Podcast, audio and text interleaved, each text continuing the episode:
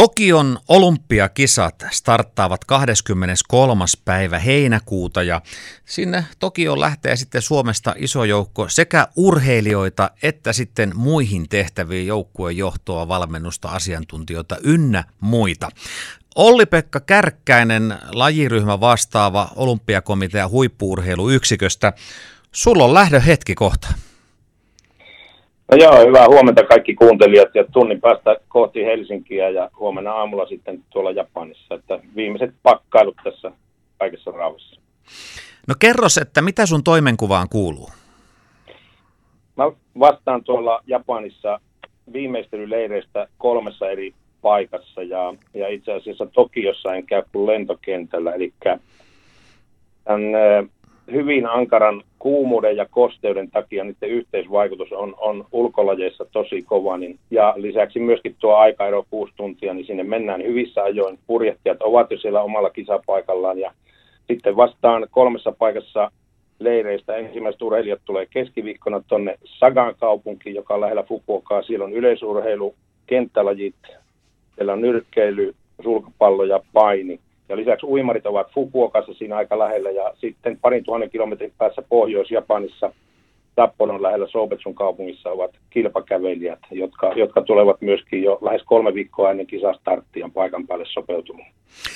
No nyt kun on poikkeuskisat, viime vuonna piti olla kisat ja nyt ollaan sitten, mutta ollaan vähän poikkeusmeiningeillä, niin tämä varmaan tarkoittaa sitä, että tämä etukäteistyö ennen Japaniin lähtöä on ollut melkoinen.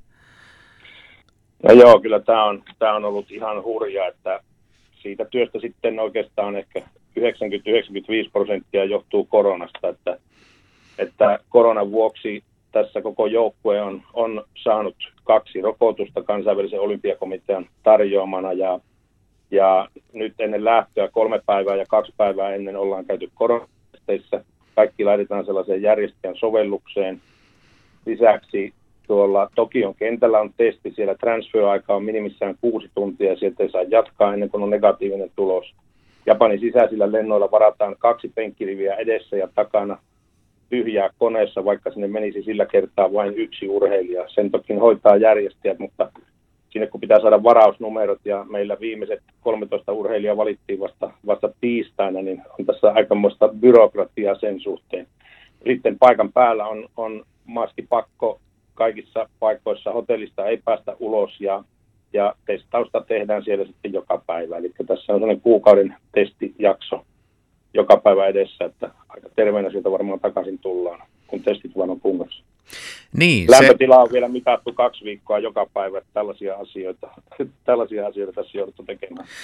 Se elämä urheilijalla siellä olympialaisten aikaa, niin se on aika karua nimittäin, eikö se ole niin, että hotellihuoneessa pitää olla?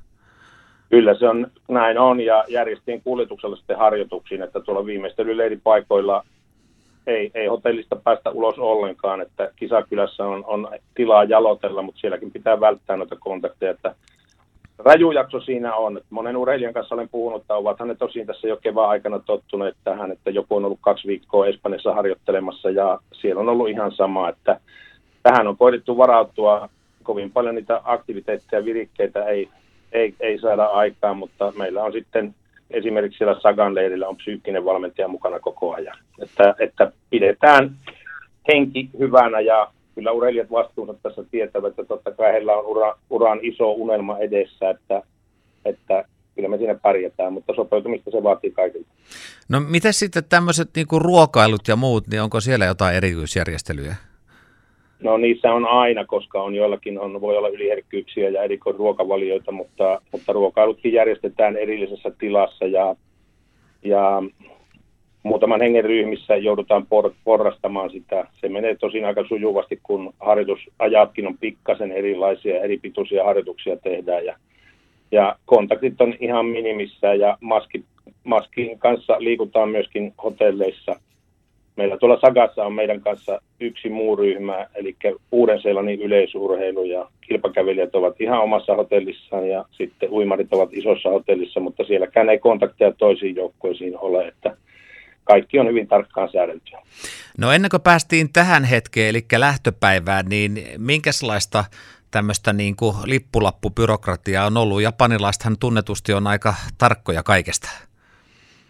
No he ovat kovin tarkkoja ja hyvä on se, että he ovat myöskin tällaisia hyvin velvollisuuden tuntoisia, että kyllä tässä niin kuin jokainen aamu on 10-20 pientä kysymystä tullut ja, ja paljon on ollut etäkokouksia, että hyvähän se on, että sieltä vastataan nopeasti. Tässä nyt viime aikoina on paljon ollut näiden lentojen kanssa järjestelyä, että meillä nämä leiripaikat valittiin alun perin niin, että Finnairilla oli suoria lentoja sekä Fukuokaan että Sapporon. No ne on nyt peruntunut ja matkustusaika venyy sen takia kymmenkunta tuntia, sille ei voida toisaalta mitään, mutta juuri näitä lentojen säätöjä ja kun viime vaiheessa vielä tehdään valintoja, niin, niin se on aiheuttanut turhaa juttu, että onneksi en itse kyllä niistä lennoista vastaa, mutta, mutta monenlaista tähän liittyy ja asia olisi paljon helpompaa, kuin joukko olisi naputeltu kasaan kuukautta ennen, mutta me toimitaan tietenkin kansainvälisten lajiliittojen mukaan ja ja, ja valinnat siksi jäävät aika isolta osalta ihan viime hetkiä.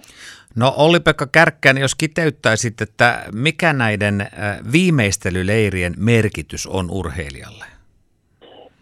Niin, meillä on oikein fysiologi kihuta mukana Esa Hynynen ja tätä on valmisteltu jo pitkään. Kisojahan piti olla jo viime vuonna, että kyllä tätä on jo kolme vuotta mietitty, varsinkin näissä ulko, ulkolajeissa, että tämä kuumuus ja kosteus on paha juttu. Kuuden tunnin aikaero, niin siihen kyllä sopeutuu helpostikin viikossa, mikä on ihan normaali matkustusaika, mutta varsinkin ulkolajeissa, joita nyt on, missä pisimpään ollaan ulkona yhteen mittaan, meidän joukkoissa on tietenkin purjehdus ja golf, mutta 50 kilpakävely on äärimmäinen maratonia. Meillä ei ole, yleisurheilijat ovat siellä stadionilla, joka nyt ei ole ilmastoitu, niin kuin vaikkapa Dohan MM-kisoissa, niin sen takia, sen takia sopeutua ja totuttautua, että se on se lämpöaltistus on, on tärkeä asia ja se pitää tehdä taitavasti ja siellä kyllä seurataan tilannetta tarkkaan pain painoa, virtsan ominaispainoa ja niin edelleen. Ja siksipä meillä on, on, on fysiologi mukana ja, mukana ja lajien kanssa on tehty ihan lajikohtaiset suunnitelmat. Sisälajeissa, niin kuin näistä mainitsemista, niin vaikka uinti, kun ollaan ilmastoidussa hallissa isoissakin, niin, niin vältetään sitä ulkoilmaa, että sen verran siellä ollaan, että saadaan, saadaan näyttää raitista ilmaa, mutta pitkiä oleskeluja ulkona ei suositella. No OP, siinä vaiheessa kun kisat käynnistyy, niin kuinka paljon sä ehdit itse kilpailija seuraamaan? No, kun kisat kestää reilun kaksi viikkoa, niin, niin meillähän vielä viimeistelyleiri on, on päällä sen ensimmäisen kisaviikon ajan, mutta sen viimeisen kisaviikon lennän sieltä Fukuokasta tai Sagasta sinne Sapporoon ja olen, olen kävelyjoukkojen kanssa siellä sitten huippuudellyksikön edustajana. Ja kilpakävelyssä toi 50, joka on meidän, meidän ainoa laji siellä maratonille ei ketään selviyty, niin se on vasta 6.8. eli pari päivää ennen kisojen päättymistä, että olen siinä viimeisellä viikolla mukana.